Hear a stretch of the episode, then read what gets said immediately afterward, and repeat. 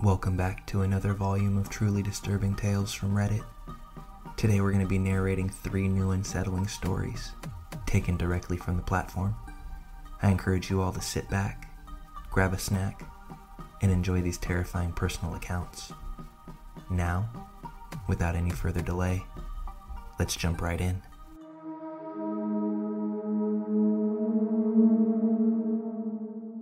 A friend of mine recommended that I should share this story.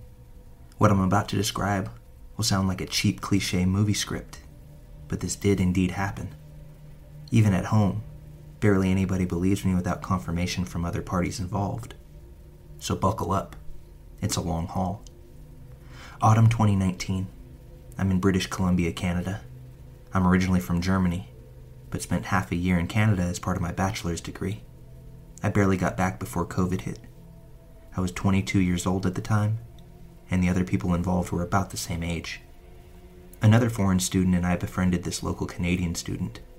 We all had the same interests and humor, and the dude became a very good friend of ours.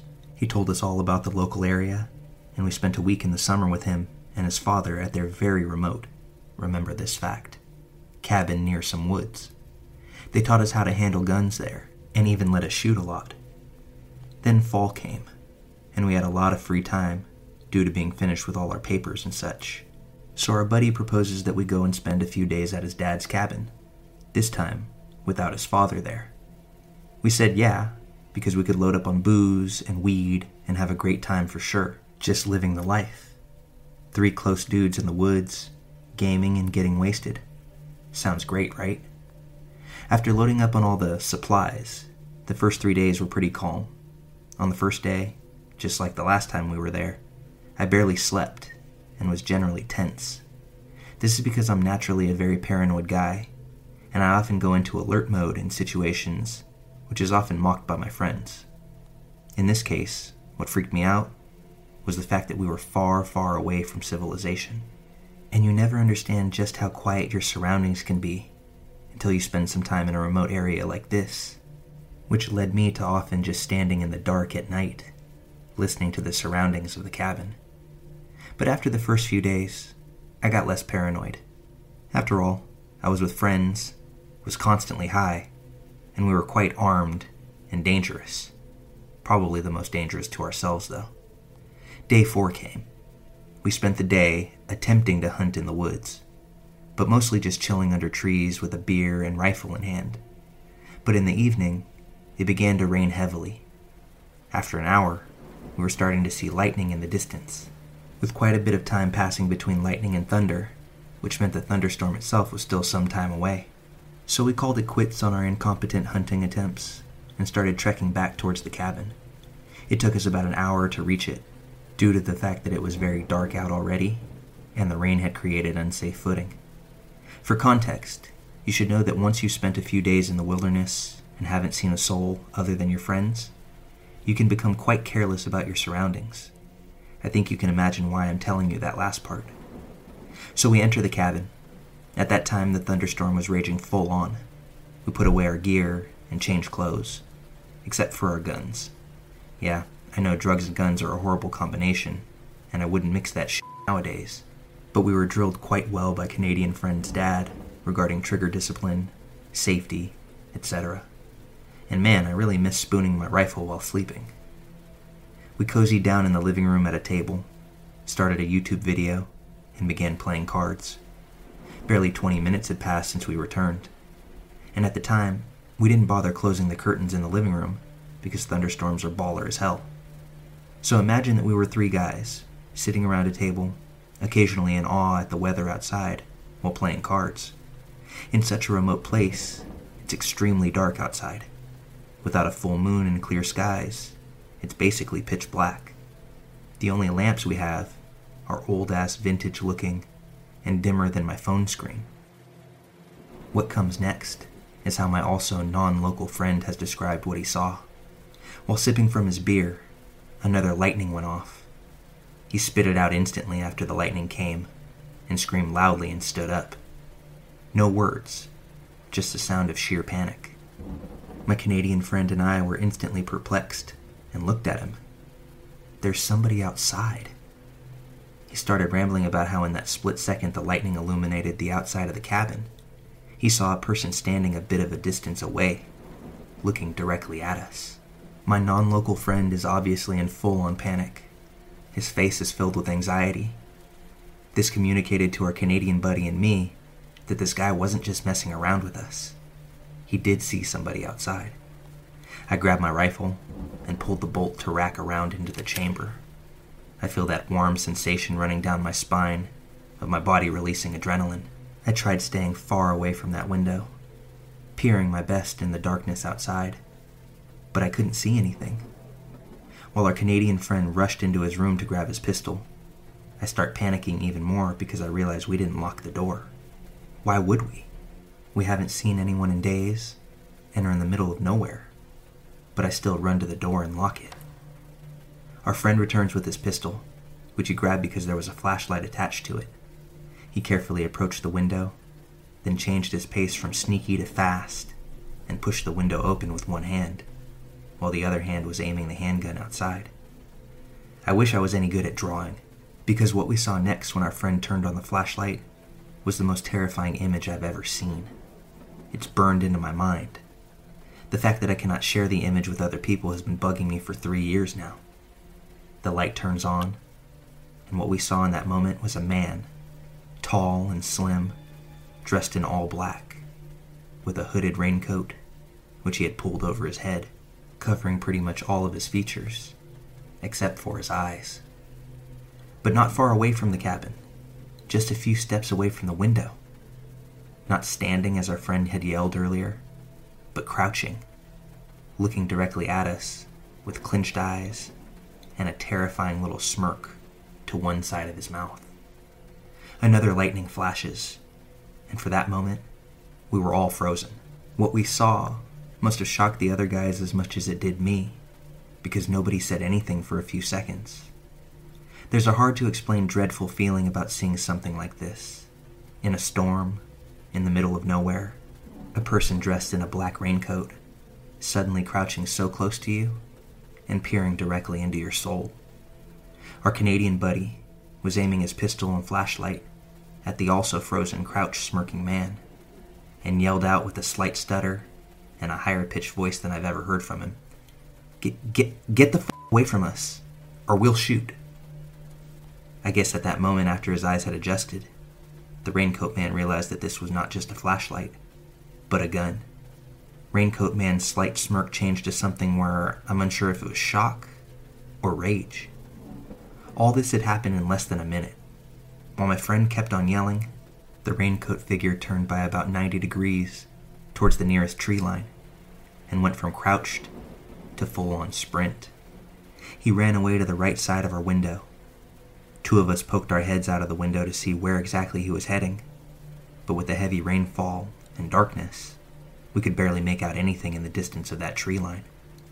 After a few minutes of just looking at each other in disbelief, we decided to pop off a few rounds outside the window to prove that we were for real in our threat and to cope with the situation in whole. When the shock wore off, we decided to call the police. They asked a lot of questions on the phone to describe the location of the cabin and a description of the man who just almost crept up on us, totally unsuspecting, and only revealed due to lightning and luck. Due to us being in such a remote area, the cops told us that it would take at least one to two hours for somebody to come out. They asked because of the weather and time if it'd be alright if they send somebody out in the morning to talk to us and get all the details. Given how the man saw that we were armed, he probably wouldn't come back again. We agreed to the police coming out later and we discussed just jumping in the truck and leaving right then, but that would have meant refueling the truck. And the idea of doing this now, in the dark and in that heavy rain, was simply too frightening to muster. I kept thinking about this guy lurking in the darkness and attempting to pick us off one by one. We spent the night sleeping in shifts. One person was awake and standing guard. The others at least attempted to sleep. When my turn came, the rain had died down. I turned off all the lights, opened a window, and just sat there in the darkness, trying to listen for any sound that I could hear and looking out the windows to scan the area. Let me tell you, when you're sitting in the dark for hours in full alert mode, just trying to sit still, listen, and look around, you have a lot of time to think and reevaluate what had just happened. Close to the middle of the next day, two cops arrived. We had to give them a detailed report of what happened, when it happened, and to show them in which direction the raincoat shade ran off to. They said they would organize for a patrol to comb through the woods, but that might take a while because they needed experienced outdoorsmen. Sadly, we didn't see many details of the man's face. We couldn't tell if he was young or old only that he was tall and clean shaven. The chances of finding exactly who that was and find out what the hell he was attempting to do were very slim, though one of the officers expressed that this whole happening was deeply worrying.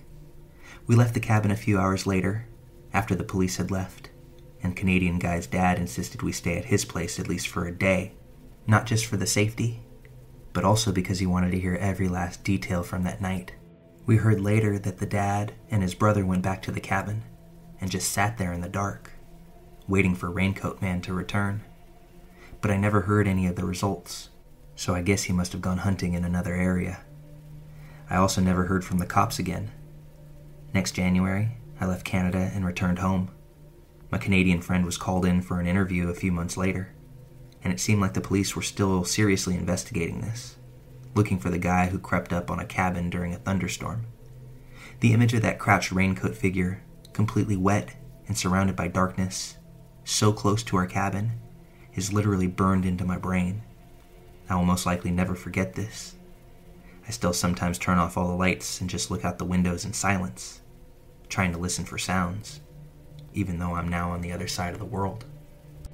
We have speculated a lot about what that guy was, the winning theory is that this guy most certainly had sinister intentions. This didn't look like just an attempt at burglary. Remember, we had dim lights on. You could see that there was somebody inside the cabin.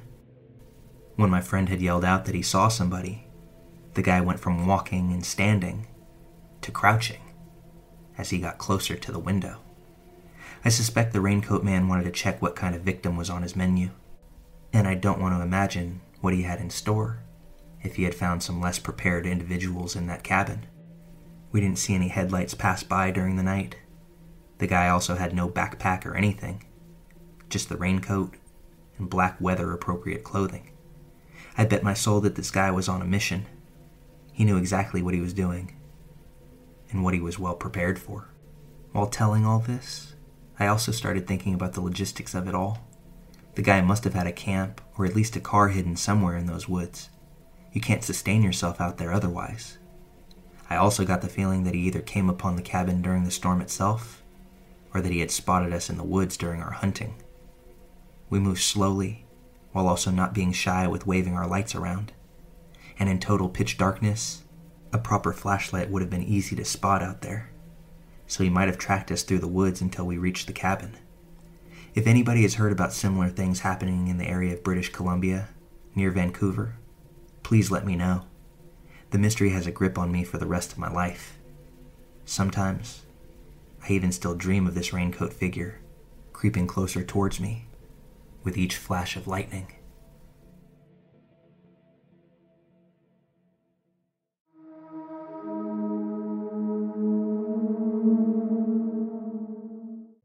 So, this is something that happened to me a couple years back, but it still freaks me out when I think about it.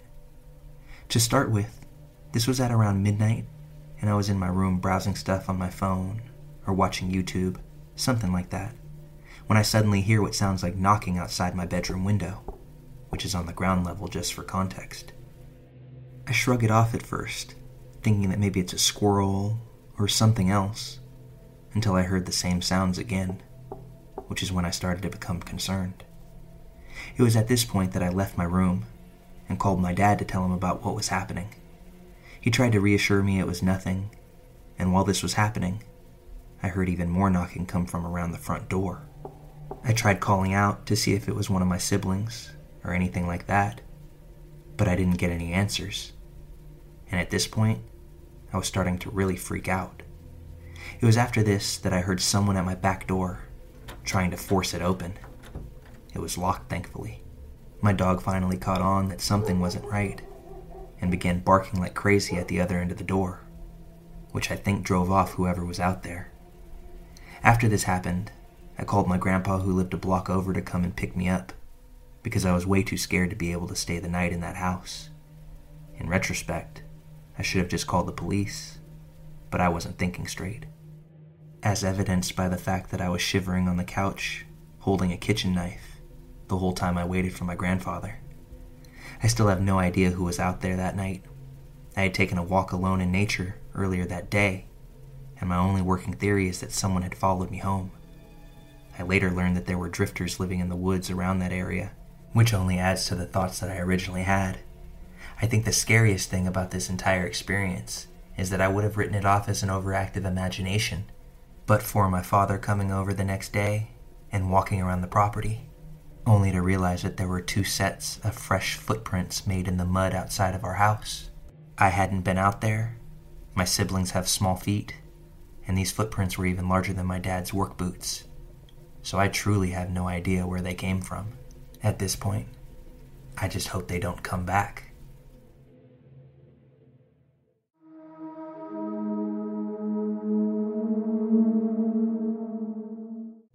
Back when I was much younger, I used to have a friend named Billy and his older brother Jack. There was a neighbor up above on a hill down the road from their house who was normally reclusive. As a friend who just came over every weekend, I wasn't really aware of his existence at first. One night, though, I heard creaking on their balcony outside while I was sleeping in the living room. The living room had three large windows facing the balcony next to the street and a door to the left. I was having trouble sleeping since me and the friends had been playing horror games.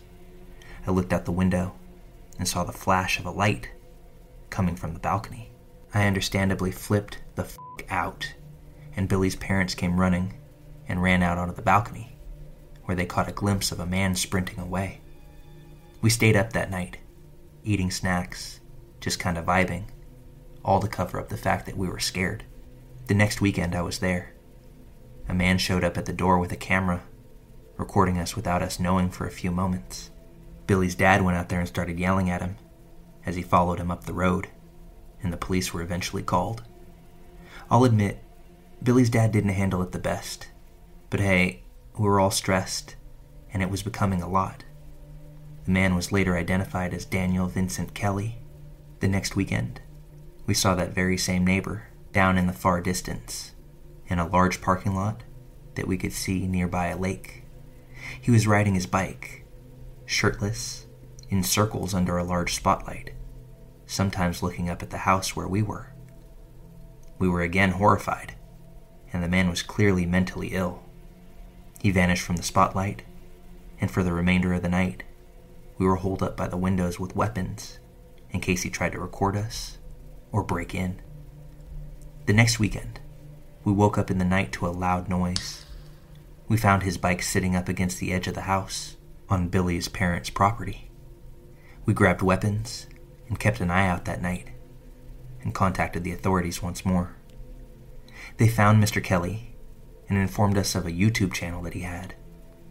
This is the most chilling part to me by far, and the part that gives me extreme anxiety at night almost every time I see a window. The most harrowing videos have been deleted due to legal troubles surrounding being non consensually filmed, although there are several videos that are still live to this day, including this one that I find super off putting. He walks around their house and claims that a hole in their screen door, which I can never verify existed, has allowed Billy's parents' dog to escape and to attack his dog. He claims that within just a few minutes, my friend's mother replaced the screen on the door and is covering it up, which is obviously false. The deleted videos still make me sick to think about, as there were at least 20 videos of him secretly recording us, some from long before my first encounter with him. One that I remember vividly was in broad daylight. He was just laying down behind a hill, holding his phone up over it and recording us, calling me and my friend disgusting piglets as we played on the porch. At least 10 of the videos featured me and almost all of them featured my friend. Some of them even had Kelly uttering threats, which was absolutely terrifying. Sadly, I wasn't allowed over the following weeks, and I don't know how it really ended. I've never seen Kelly again, and don't know if he ever got arrested or simply moved away. Truth be told, I'm fine with never finding out. It's worth more to me to never see that creepy man ever again.